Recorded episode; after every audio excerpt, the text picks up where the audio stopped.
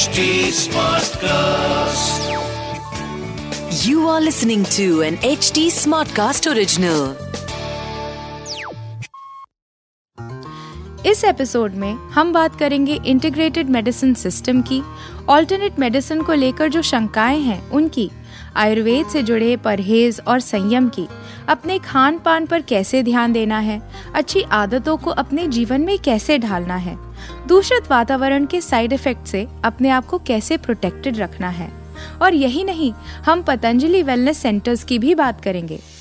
तो आइए, सुनिए आचार्य बालकृष्ण को आयुर्वेद और वेलनेस से जुड़े सवालों का जवाब देते हुए on Patanjali wellness podcast. This audio series is brought you by Patanjali Acharya ji, स्वागत है आपका। तो सबसे पहले तो हम ये जानना चाहेंगे, जो एक बात पिछली बारी छूट गई थी, कि आपकी कंपनी पतंजलि आयुर्वेद का नाम पतंजलि कैसे पढ़ा? हमने कभी भी किसी भी विधा के लिए श्रेय हमने अपने ऊपर नहीं लिया हमने हमेशा ऋषियों को श्रेय दिया, परंपराओं को श्रेय दिया। हमने संस्था का नाम भी, हमने पतंजलि रखा। रख देते ना, बाबा रामदेव रख लेते। लोग कहते कहने में तो कहते बाबा रामदेव जी का आश्रम। हमने तो पतंजलि रखा। और कई कई तो मीडिया में तो उठपटांग तो एक ने ऐसा भी लिखा, बोला, पतंजलि क्यों रखा? बोले, जी बाबा, कोई अंजलि नाम की लड़की थी, वो पटी नहीं। तो बोले, जी, पट अंजलि हो गया तो पतंजलि बन गया। अच्छा। आचार्य जी, सुना है कि पतंजलि वेलनेस सेंटर्स में यज्ञ चिकित्सा जैसी थेरेपीज भी प्रोवाइड की जाती हैं। ऐसा क्यों? और आपके हिसाब से एक इंटीग्रेटेड मेडिसिन सिस्टम क्या क्या इंक्लूड करता है? हम अभी ना हम लोगों ने, जैसे हम लोग अपनी जो, हम लोगों ने इंटीग्रेटेड जो मेडिसिन सिस्टम की हम लोग बात करते हैं इंटीग्रेटेड में हम चाहते हैं कि मॉडर्न सिस्टम वगैरह भी आ जाए, क्योंकि रोगी के लिए, देखो, रोगी के लिए हमेशा ध्यान रख लेना पैथी सेकेंडरी है। रोगी के लिए पहले ठीक होना महत्वपूर्ण है, और ठीक होने का प्रयास वहाँ से करता है जहाँ के विषय में उसने सुना होता है। और डॉक्टर या वैद्य का भी ये काम होना चाहिए कि पहला लक्ष्य होना चाहिए कि मुझे अपने जो मेरे पास आया है, दर्द को लेकर के आया है ना, वो कोई भी आया है, कि मैं उसको कैसे ठीक कर सकता हूँ। तो ये लक्ष्य होने से जो हमारे यहाँ जो विधाएँ उपलब्ध है, देखिए, कोई ज़रूरी नहीं ना कि मैं जिस चीज़ को नहीं जानता हूँ, मैं उसके लिए लोगों को प्रेरित ना करूँ। वहाँ भी तो मैं प्रेरित कर सकता हूँ। तो अपना आग्रह छोड़ करके लोक हित की भावना होगी तो भारतवर्ष के अंदर वो क्षमता है इंटीग्रेटेड सिस्टम का। हमारे पास हज़ारों वर्ष पुराना आयुर्वेद है, हज़ारों वर्ष पुराना योग है। उसके माध्यम से इतना ठीक हो सकता है, कोरोना के टाइम तो उसके सभी डॉक्टर ने कहा कि ब्रीदिंग एक्सरसाइज करो, काढ़े पियो, ये करो। योग सिर्फ़ कोरोना में थोड़ी काम करते हैं मेरे भाई। ये तो ये हमारे अंदर एक कॉमन सेंस या अंडरस्टैंड एक वो होनी चाहिए कि हम लोग, ये जाने की जब वहाँ काम करता तो अन्यत्र भी काम करता ही करता है। तो एक तो ये भावना, जहाँ तक तो रही कि हम लोगों ने क्या किया कि पहली बार हमने, जैसे भारत में भी क्या था, योग वाले सिर्फ़ योग में लगे रहते थे, आयुर्वेद वाले आयुर्वेद कर रहे हैं नेचुरोपैथी वाले नेचुरोपैथी कर रहे हैं सटकर्म वाले सटकर्म कर रहे हैं, और मज़ेदार बात कि नेचुरोपैथी में बहुत सारी चीज़ें ऐसी जो आयुर्वेद की उलट है। आयुर्वेद में बहुत सारी ऐसी बात है जो नेत्रोपैथी के विरुद्ध है। तो कोई ये भी सोच नहीं सकता था कि आपस के भारतीय पद्धतियों को भी हम कोई इंटीग्रेट कर सकते हैं या ये हम एक होलिस्टिक पूरा एक सिस्टम या कोई अप्रोच हम बना सकते हैं। ये कल्पना भी नहीं थी। तो ये पहली बार हम लोगों ने प्रयास किया, नहीं तो हमको भी इतनी परेशानी होती थी। नेचुरोपैथी डॉक्टर को नेचुरोपैथी में रखो, वो आयुर्वेद के विरोध करता था। आयुर्वेद वाला डॉक्टर बोलते थे नेचुरोपैथी का विरोध करता था। योग वाले के लिए आयुर्वेद वाले डॉक्टरों को तो छोड़ दो कि भस्त्रिका का बाल भाती करोगे, तुम्हारे जो ये हो जाएगा उल्टा। तो बैठा करके हमको समझाना पड़ता तो वो आपस में लड़ मरते थे। यानी चारों ही हमारे हैं अलग अलग बैठा रखा है। वो अपनी मानसिकता में, वो दूसरी अपनी में, तीसरी अपनी में। तो हमने उनको बैठा करके समझाया, उस साइंस को समझाया।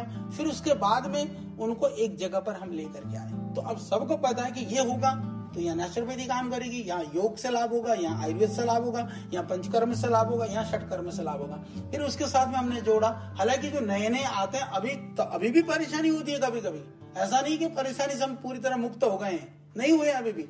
तो ये चीज़ें फिर भी हम प्रयास कर करके एक जगह पर, पहला एक देश के लिए नहीं, दुनिया के लिए एक मॉडल हमने बनाया।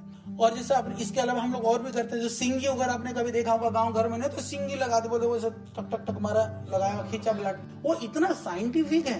हमारे सिंगी लगाने वाले जो बेचारे इधर उधर लगाते फिरते थे उनको कभी, उनको पाँच सौ हज़ार रुपए दिन में कमाते थे। आज हम उनको तीस तीस हज़ार रुपए तनख्वाह देगा जितने डॉक्टरों की तनख्वाह, वो गाँव में सिंगे लगाने वाले का यहाँ तनख्वाह उतनी है, चालीस हज़ार रुपए तो वो वो हमने इकट्ठा करा। अग्निकर्म आपने सुना होगा, अग्नि से होता है। जलोका की चिकित्सा जैसे जोंक लगा करके करते हैं, वो हमारे यहाँ बहुत है। तो हमने सारी विधाओं को, भारतीय विधाओं के विज्ञान को, दुनिया के सामने पहुँचाने का काम पतंजलि ने किया है। यह पतंजलि की ताकत है। हम्म। आचार्य जी, काफ़ी समय से ऑल्टरनेटिव मेडिसिन को लेकर बहुत डाउट्स आशंकाएँ सामने निकल कर आई हैं। लोग एलोपैथी पर ज़्यादा विश्वास करने लगे हैं और जो ऑल्टरनेटिव मेडिसिन के आदि हैं, वो एलोपैथी का विरोध करते हैं। इस विषय पर आपके क्या विचार हैं? जो सकारात्मकता के साथ में संस्कृति को जोड़ने का काम हमने किया। तो इंटीग्रेटेड मेडिसिन सिस्टम को पतंजलि ने बड़े रूप में न केवल हमने प्रचार किया, अभी तो हमने उसको स्थापित किया। स्थापित करके आज पूरी दुनिया में वो चीज़ पहुँच रही है। तो रोगों के लिए, हमारी विधाओं के द्वारा फिर मॉडर्न सिस्टम ठीक है। आज आपको एक्यूट मैनेजमेंट की बात है, या इस तरह की कभी भी आपको ट्रॉमा वगैरह का जैसे कोई एक्सीडेंटल केस हो मॉडर्न सिस्टम की ज़रूरत है ना। उसको हम नकार थोड़ी ना रहे। आज हम आयुर्वेद और योग के काम करते हैं। मेरे पास पूरा डायग्नोसिस मॉडर्न सिस्टम आप ही देखिए परिसर में। सारा जितना बेहतरीन पैथोलॉजी लैब एलोपैथिक हॉस्पिटल में होगा, उससे बढ़िया हमारे यहाँ तो हम डायग्नोसिस पूरा मॉडर्न से करते हैं। तो मॉडर्न का विरोध थोड़ी ना है। कई लोग ये कहते हैं ना कि ये तो आयुर्वेद के विरोधी हैं, या, ये एलोपैथिक के विरोधी हैं, इसके विरोधी हैं। हम विरोधी लूट के हैं। हम विरोधी हैं खसोट के। हम विरोधी हैं ठगाई के। हम विरोधी बहुत सारे अच्छे डॉक्टर हैं। हम उनके प्रशंसक हैं। तो क्योंकि उसमें भी बहुत सारी बातें हैं। कभी बताएँगे तो जो अच्छा है, वो होना चाहिए और अच्छे के लिए ही हमको सबको प्रयास करने चाहिए। आजकल खाने पीने के इतने ऑप्शंस आ गए हैं कि क्या सेहत के लिए अच्छा है और क्या नहीं, इस बात पर तो ध्यान ही नहीं जाता। पर किस चीज़ को, कैसे और कब कंज्यूम करना चाहिए, ये आयुर्वेद की एक स्ट्रेंथ मानी जाती है। लेकिन कैसे? क्या आप एक एग्ज़ाम्पल के ज़रिए हमारे लिसनर्स को ये बात समझा सकते हैं? कल मेरे पास एक पेशेंट आया। परसों तक बिल्कुल ठीक। कल बिहार। वहाँ नीचे गए। मेरे वैद्य वगैरह को दिखाया। मेरे परिचय में थोड़ा सा था तो वो हुई जो भी दे दा करके कोई आराम नहीं। मैंने क्या खाई? बोले, शाम को दही खाई, भिंडी खाई। पहले से वो हाइपर एसिडिटी थी। दही और भिंडी, दो ही काम। सामान्य सब्ज़ी है। बिल्कुल पॉइजन का काम कर गया। इतने ही सुन लिया मैंने सुन लिया ठीक है मैंने कहा सुबह मोशन हो गया था नहीं हो तो पहले पेट साफ़ करा तो बोले मोशन फिर मैंने क्या करा? तुरंत एसिडिटी को कम करने के लिए आयुर्वेद में सामान्य से औषधि बिल्कुल साधारण अभिपत्ति कर चूर्ण अजवाइन से बढ़ जाएगी एसिडिटी गैस कम होगी। हम्म, वो भी कहानी सुनाऊँगा। एक एक पहले वही वाली सुना देता वाली तो हुआ क्या है? एक वैजी थे एक आपका जैसा कोई शिष्य बनने के लिए आ गया। तो वैजी जो है वो वो पहुँच गए तो चेला भी साथ में होता था ना, पहले तो वैजी साथ में लेके जाते थे। तो पहुँच गए, एक बीमार था बीमार था तो बड़ा कहरा रहा था। तो उन्होंने कहा उस जो है गर्मी का मौसम था। तो बिल्कुल जो है ना परेशान हो रहा था मतलब उसको, वो अफारा सा आ गया, बहुत पेट फूल गया। तो देखा नीचे से जो है ना, वो तरबूज खा रखे थे तो उसके छिलके पड़े हुए थे। तो भाई जी ने जो उसी छिलकों को उधार निकाला तो उसी को करके छिल करके, उसको घोट करके पानी में पिला दिया। वो रिलैक्स हो गया। जैसा अफारा सा एसिड से आई थी तो गर्मी का मौसम था, कर लिया। चेले ने देख लिया, सर्दी में फिर पहुँचा तो वो अफारा, वो परेशानी हो रखी। तो चेले ने सोचा था गुरु जी ने तो दी थी खरबूजे के छिलके तरबूज के, पता नहीं क्या। बोले, वो लाओ। बोला घोट के पिला दे और वो बेचारा कूदने लगा तो मरने को हो गया। तो फिर वो तो सोचा था ना गुरु जी को फालतू में पैसे देने पड़ेंगे, बोले मैं अपने आप कर लेता। हूँ तो उससे पूछा कि क्या उसने गुरु जी ने फिर गुरु जी के पास गुरु जी बचा लो। क्या हुआ? बोले, जो आपने दवाई दी थी, वही तो मैंने दी थी। बोले अच्छा बेटा, कोई नहीं, गए। कुछ दिन कहा लिया वही छिल गए। वही छिलका लाया उन्हें सोचा तो मैं दे चुका हूँ। अब गुरु जी तो बोले, यही पिलाएगा। बोले, नहीं, कोई नहीं। बोले, जाओ, पानी गर्म करो और गर्म पानी में उबाल के दे दो वो ठीक हो गई तो इसलिए गुरु जी की ज़रूरत पड़ती है। छिलके तो वही थे छिलके तो अजवैन की मैं बात कर रहा था तो अभी पत्ती कटचन बहुत साधारण सी है पर कितनी भी एसिडिटी होती है ना तुरंत वो काम करती है। हम्म हम्म, हम्म। आयुर्वेद पे परहेज या प्रिवेंशन पर बहुत ज़ोर दिया जाता है और इसलिए लोग कंप्लेन भी करते हैं कि आयुर्वेद के तौर तरीके अपनाना बहुत मुश्किल है। आप इन लोगों से क्या कहना चाहेंगे? देखो, पहले लोग कहते थे, आयुर्वेद में जी बहुत परहेज करना पड़ता है जी एलोपैथिक में नहीं करना पड़ता है जी। अब तो एलोपैथिक में भी तो करना पड़ता है। किडनी के पेशेंट हो तो आपको स्ट्रिक्टली परहेज करना है। डायबिटीज़ वाला हो तो करना ही पड़ता है। हार्ट की प्रॉब्लम है तो करना ही पड़ता है। यही तो आयुर्वेद बताता था। तो आयुर्वेद को तो परहेज के नाम पर भी बदनाम किया लोगों ने। कि आयुर्वेद वाले तो रोकते हैं। अरे आप एलोपैथी में बताइए ना, कौन से में नहीं रोकते एलोपैथी में? जिस तरह की डिज़ीज़ होती है, उसके विरुद्ध आहार के लिए तो ये सबसे पहले आयुर्वेद ने ही कहा। आयुर्वेद के अंदर एक श्लोक है, बहुत अच्छा मेरे को बहुत अच्छा लगता है। वो लिखते हैं पथ्य सती गदार्थ से किम औषध निषेवण अपथ्य सती गदार्थ से किम औषध निषेवण। उसका अर्थ बहुत सिंपल सा है। पथ्य सती यानी परहेज करते हो तो दवाई की औषधि की आवश्यकता नहीं है। और परहेज नहीं करते हो तो भी दवाई की आवश्यकता नहीं है। इसका अर्थ यह है कि परहेज करोगे पथ्य में रहोगे तो वैसे ठीक हो जाओगे। और पत्थे नहीं करोगे, कुछ भी खा लोगे तो भी ठीक नहीं होगे। तो इससे बड़ी और कोई बात नहीं हो सकती है कि मतलब कि मुख्य पथ्य है औषधि तो सहयोग के लिए। हम्म सही सही बात। आचार्य जी, आयुर्वेद में क्या मेंटल हेल्थ से जुड़ी पीड़ाओं को मान्यता मिलती है? और ये भी बताइएगा कि मेंटल इलनेसेस को पतंजलि वेलनेस सेंटर्स में कैसे ट्रीट किया जाता है? देखो, हम लोग करते हैं और हमारे पास बहुत ज़्यादा भी रोगी आते हैं। नकारात्मकता वाले भी एंजाइटी हो स्ट्रेस हो डिप्रेशन हो, और भांति भांति की स्थिति है। और ऐसी ऐसी स्थितियाँ आती हैं कभी कभी तो मैं देखता हूँ, ज़्यादातर देखें तो चेहरे पर जो है ना, कहीं ना कहीं या तो नकारात्मकता है, नकारात्मकता नहीं है तो अवसाद तो है। वो सोचते हैं कि मेरे को सकारात्मक रहना पॉजिटिव रहना पर सकल में ना अवसाद है। ये बहुत भयानक स्थिति हो रखी है। वैसे जो इंटरनेशनल रिपोर्ट कहता है कि वो चार, एक हर चौथा व्यक्ति कहीं ना कहीं अवसाद से ग्रसित है। ये तो बहुत खतरनाक स्थिति, मेरे को तो हर हर हर कोई दिखाई देता, कम ज़्यादा। तो उसका उपाय क्या है? कि विचार। देखो नकार ये जो कभी ना देखो, ये ध्यान रखिए चिकित्सा पद्धतियाँ शरीर को निरोग कर सकती है, मन को नहीं कर सकती। आप डिप्रेशन में मान लो तो डिप्रेशन की कोई औषधि होती है क्या? एंजाइटी की कोई औषधि होती है क्या? नकारात्मकता की कोई औषधि होती है क्या? वो ही दवाई नहीं होती है मेरे भाई। एक ही औषधि है, वो है विचारों की। आप सुबह ध्यान करिए, आप योगाभ्यास करिए, फिर औषधि सहयोग करेंगे। मूल तो नहीं ठीक हुआ ना? दवाई खा ली, थोड़ी देर के लिए दिमाग को आपको रिलैक्स शांति मिल गई। थोड़ी देर के लिए आप रिलैक्स हो गए। पर वो जड़ से तो नहीं हुआ ना? कारण तो नहीं गया ना खत्म। तो कारण को ठीक करने के लिए ऐसा आप चिंतन करें ऐसे लोगों के सानिध्य में रहें, ऐसे किताबें पढ़ें, यही उपाय है। और इसके अतिरिक्त औषधियों में आयुर्वेद में जैसे हम लोग देते हैं, हमारी एक मेधावटी है, बहुत ज़बरदस्त है, बहुत ज़बरदस्त है। हम लोगों ने इसके ऊपर भी रिसर्च किया, उससे बच्चों को मेमोरी भी बढ़ती है कंसंट्रेशन भी बढ़ता है, और स्ट्रेस लेवल भी कम होता है। तो हार्मफुल भी नहीं हो साइड इफ़ेक्ट नहीं है वो ले सकते हैं। अभी हमने एक मेमोरी ग्रिड के नाम से भी बनाई है, नई दवाई तो वो काम करती है।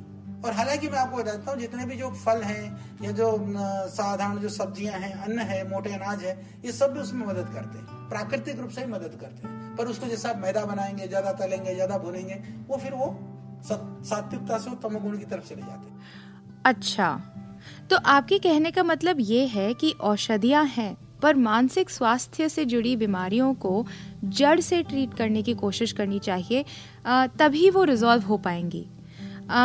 आचार्य जी ये बताइए कि पतंजलि वेलनेस सेंटर्स में आज की तारीख में किन किन बीमारियों का इलाज हो रहा है? जो क्रिटिकल जितने भी जो सर्जरी वगैरह के केसेस होते हैं उनको छोड़ करके जो एक्यूट लेवल पे कोई ऐसी सडनली जो चीज़ें होती हैं उसको छोड़ करके हम हर चीज़ की चिकित्सा करते हैं। हम्म। इंटरनेट के ऐसे दौर में, जहाँ सोशल मीडिया हमारी एक लाइफलाइन सी बन गई है, लोग अपने रूप रंग पर बहुत ध्यान देते हैं। हर दूसरा बंदा जिम जाता है, डाइट करता है, और कुछ ऐसी डाइट्स भी हैं, जो बहुत ही ज़्यादा हानिकारक सिद्ध हुई हैं। तो ये बताइए कि आपके हिसाब से डाइट करने का सबसे सेफ़ तरीका क्या है? आपने देखा होगा, आज भी जितने भी जो तगड़े पहलवान हैं, सब हरियाणा से ज़्यादा निकलते हैं। सर्वविदित है। सब घी और दूध में रहते हैं। और उसमें भी यदि कीटो डाइट और डाइट को तो छोड़िए उसमें भी जो जो वे प्रोटीन होता है ना, वो दूध का ही होता है, उसे देखा जाए तो। हम लोग भी बनाते हैं वे प्रोटीन तो हमको कृत्रिम चीज़ों पर नहीं जाना चाहिए, प्राकृतिक चीज़ों से ही सेहत बनाने का प्रयास करना चाहिए। जी जी। अब प्रकृति की बात कर ही रहे हैं तो भारत में फल, फूल, सब्ज़ियाँ, ये सब मौसम के हिसाब से ज़्यादा मिलती हैं। पर अब एग्रीकल्चरल और ऑपरेशनल एडवांसमेंट्स के कारण ये चीज़ें आपको हर सुपरमार्केट में अनसीजनली भी मिल जाती हैं। तो क्या हमें इन्हें कभी भी कंज्यूम कर लेना चाहिए? प्रकृति ने ना जिस एरिया के लिए जो ज़रूरी है, जैसे मान लीजिए अभी मैं खरबूजे तरबूजे की बात कर रहा था, खरबूजे तरबूजा कहाँ होता? है गर्म एरिया में होता है राजस्थान में होता है इधर जहाँ गर्मी होती, हिमालय में तो कभी होता नहीं। तो प्रकृति को पता है कि गर्मी वहाँ होती है तो वहीं बनाएगा, खरबूजा बना दे पहाड़ की चोटी पर, वो खाएगा ठंड से, वैसे मरेगा। केसर उगता है शिविर में, वो केसर उगाते राजस्थान में तो आदि तो वैसे मर जाएगा। तो ये प्रकृति की देखिए, व्यवस्था। उसका थोड़ा सा समझने का प्रयास करें तो प्राकृतिक रूप से ही ऋतु के हिसाब से और एरिया के हिसाब से भगवान बनाता है चीज़ों को। इसलिए प्राकृतिक रूप से जो सीज़न के फल होते हैं जैसे आप सोचिए कि आप दिल्ली में रहते हैं, आप, मैं जैसे हरिद्वार में मान लीजिए, अब अभी एकदम पूछेंगे आप क्या फल सीज़न शुरू हो गया? अब लगभग लोकाट शुरू हो गया। लोकाट हालाँकि थोड़ा खट्टा खट्टा होता है तो सब जगह मिलता भी नहीं है। वो शुरू हो गया। थोड़ा बहुत अभी अमरूद अभी चल ही रहा है इधर। फिर इसके बाद शुरू हो जाएगा। तो ऐसा। तो हम ये प्रयास करें जैसे मान लीजिए, दक्षिण भारत में जाइए, आप महाराष्ट्र से उधर जाओ तो आपको आम खाते हैं बरसात से पहले पहले और यहाँ कहते हैं बारिश हो जाने के बाद आम खाना शुरू करना चाहिए। वहाँ आम बरसात के बाद खाओगे तो पेट में अफारा हो जाएगा। यहाँ पहले खाओगे तो एसिडिटी बनाएगा। ये फ़र्क है। अब वहाँ भोजन में सब जगह आपने देखा होगा, डोसा बनता है, ये बनता है, इडली की मतलब वो इमली की चटनी है, खट्टी मीठे वो सब वहाँ चल जाता है। क्यों? समुद्र का पानी है, खारा एरिया है, उसकी हवा है। उसको शरीर को ठीक रखने के लिए चाहिए। यहाँ खा लो दबा करके खटाई, इमली पुमली खा लो, घुटने जाम हो जाएँगे, पड़े रहो। तो इसीलिए क्या है, जो भोजन, जो परंपराएँ, वो ऐसी नहीं बनी है। उसके पीछे कुछ ना कुछ विज्ञान है। उस विज्ञान को समझ करके अपने आहार विहार का हमें ध्यान रखना चाहिए, अपने शरीर का ध्यान रखना चाहिए, और उस हिसाब से हम अपने जीवन को हमें चलाना चाहिए। जी। आचार्य जी, योग के हिसाब से सूर्य उदय होते ही हमारी दिनचर्या शुरू हो जानी चाहिए, और सूर्य अस्त पर समाप्त हो जानी चाहिए। पर ऐसे भी कुछ लोग होते हैं जिनके काम की शिफ्ट ही शाम को शुरू होती है। तो उनका जो वर्क लाइफ बैलेंस है ना, वो बहुत बुरी तरीके से बिगड़ जाता है, जिससे उनकी सेहत पर भी असर पड़ता है। तो ऐसे में ये लोग अपने स्वास्थ्य का ध्यान कैसे रख सकते हैं? इसका एक उपाय है कि रात्रि को यदि काम करना पड़ता है मान लीजिए उसमें दो तीन उपाय हैं। जैसे एक तो रात्रि को जैसे जागना पड़ता है तो जैसे सोने वाला रात को जैसे कम भोजन लेकर के फिर आराम से आदमी सो जाता है। तो रात को काम करना पड़ता है तो आप भोजन को उस तरह मतलब उसको फिर थोड़ा सा उल्टा करें। सुबह आप अपना हल्का लेकर के तब विश्राम में जाएँ। तो थोड़ी चीज़ों को चेंज करके, हालाँकि जो वृद्ध दिनचर्या है, वो कहीं ना कहीं शरीर में नुकसान तो पहुंचाता है, पर उसको बचने के उपाय हैं। कि बाकी चीज़ों को जितना आप बैलेंस कर सकते हो उनका ज़रूर आप ध्यान रखें। आगे पीछे जो स्थितियाँ हैं आहार का है लेने का है जाकर के सोने का है या स्नान वगैरह का है उसको यदि आप ध्यान रखते हैं तो उस, उस दुष्प्रभाव को काफ़ी हद तक आप उससे बच सकते हैं। हम्म। अच्छा अब ऐसा भी होता है कि मजबूरी हो ना हो आदतें फिर भी बिगड़ती हैं। इतनी की वक्त या रिसोर्स होने के बावजूद आदतों को सुधारना मुश्किल हो जाता है। हमें हर तरह की एडिक्शन है। स्पेशली वर्क और फ़ोन की। सो so, अच्छी आदतें अपनाने के लिए हम लोग क्या कर सकते हैं? देखिए दो तीन चीज़ें मैं और बता देता हूँ। फ़ोन के संदर्भ में या टीवी के संदर्भ में फ़ोन एक होती आवश्यकता। एक होगा आज एडिक्शन इतना ज़्यादा हो गया कि सबसे ज़्यादा भयानक जो आज बीमारी है वो फ़ोन के द्वारा अभी तो यूके वगैरह में तो इंडिया में भी बहुत सारी बीमारियाँ पैदा होनी शुरू हो चुकी। ठीक है, ये मोबाइल से जो वो निकलती रेंज वो तो अलग करती है नुकसान। इसके अलावा भी जो एडिक्ट हो जाता है ना आदमी, वो बहुत खतरनाक स्थिति है। तो हमको, मैंने बहुत सारे ऐसे लोगों को, आज भी जानता हूँ परिवारों में, बच्चों को कम से कम आप फ़ोन देने से एक लेवल तक, जितने लेवल तक बच सकते मैंने देखा कई घरों में ऐसे भी लोग, छोटे बच्चा रो रहा, कुछ नहीं बोले, फ़ोन थमा दिया। वो देख रहा, बच्चा बड़ा कार्टून ही देख रहा, दिन भर लग आदत तुम खराब कराते हो, बाद में फिर तुम दुखी होते हो कि बच्चा हमारी नहीं सुनता। बच्चा को बिगाड़ा किसने था? एक तो वो पहले ध्यान रखें। जैसे हमने देखा बचपन में आप लोग कि रोया, चॉकलेट थमा दी रोया, टॉफी थमा दी।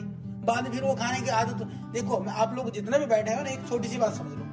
जितनी भी आदतें पढ़नी होती है ना, लगभग हम लोग छह, सात, आठ साल की उम्र तक, जैसी हमारी आदत थी, जैसा हमारा खान पान था, जिस तरह की हमारी चीज़ अच्छी लगती थी बुढ़ापे तक वही अच्छी लगती है। बचपन में जैसे आपके माँ परिवार वालों ने दूध पिलाया होगा ना, वो खूब दबा के बुढ़ापे तक दूध पीता है। और दो चार पाँच साल तक नहीं हो तो मलाई, दूध में से भी मलाई निकालेगा वो। और फिर तो दूध भी नहीं पिएगा।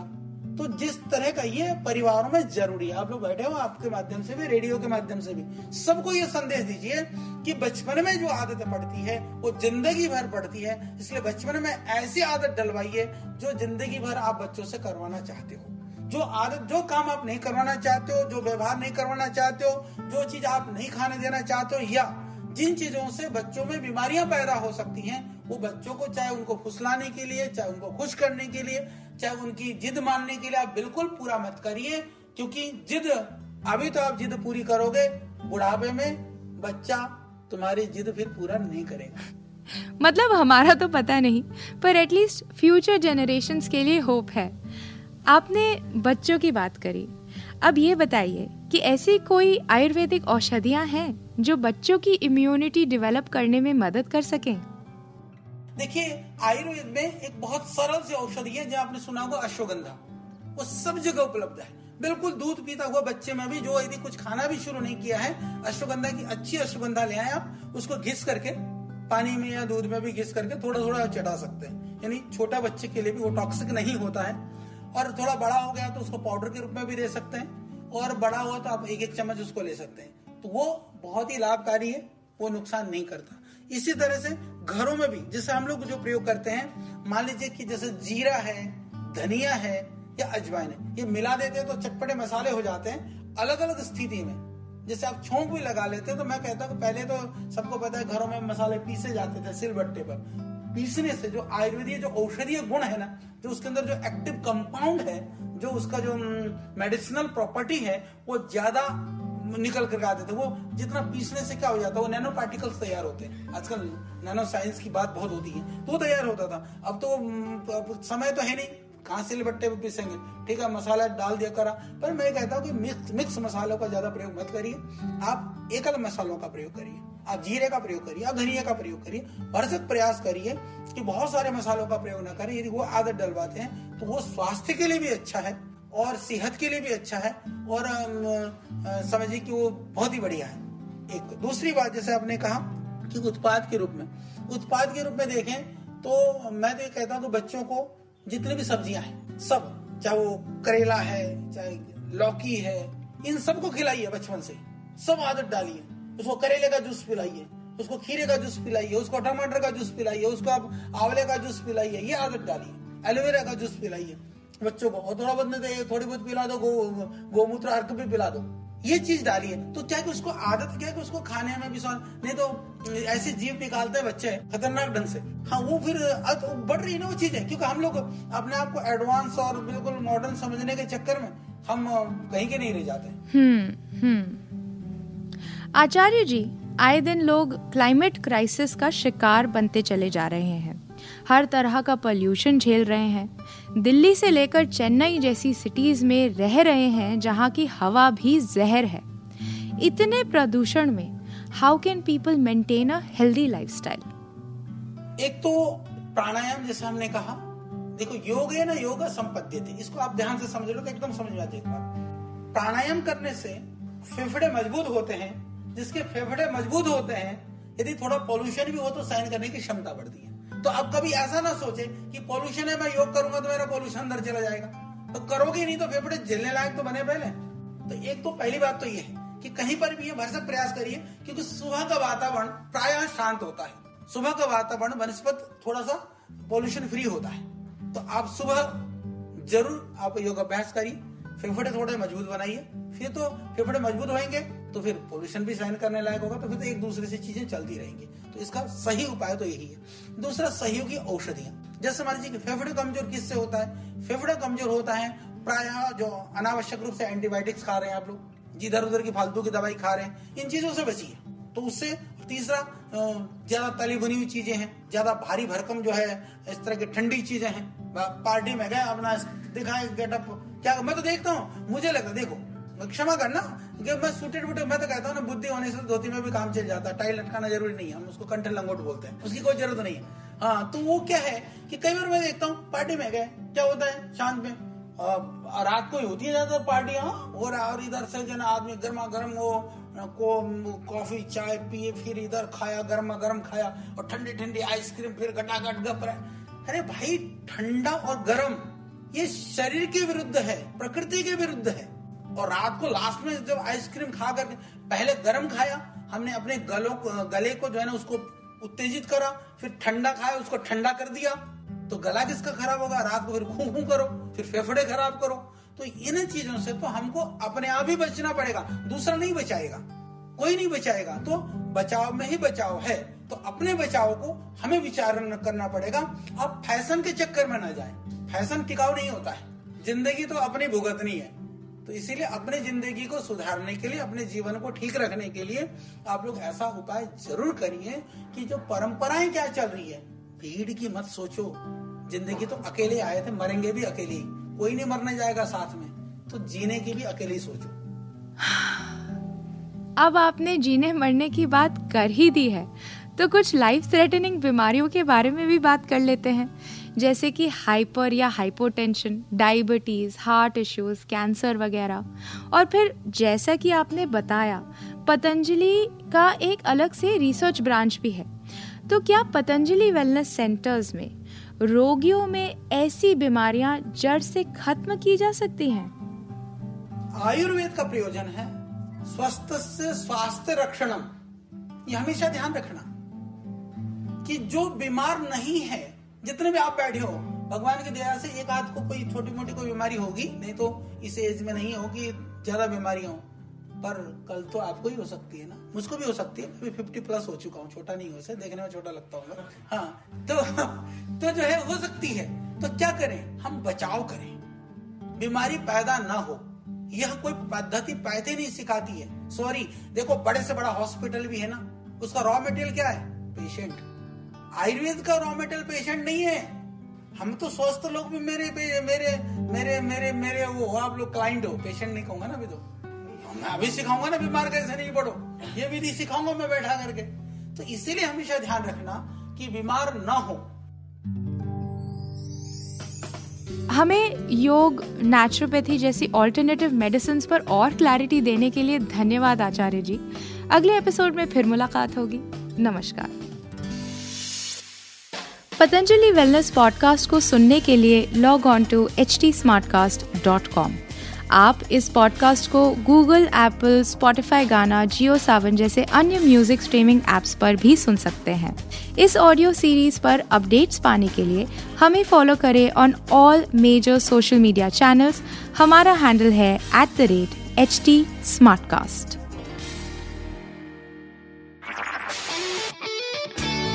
This was an HD Smartcast original. HT Smartcast.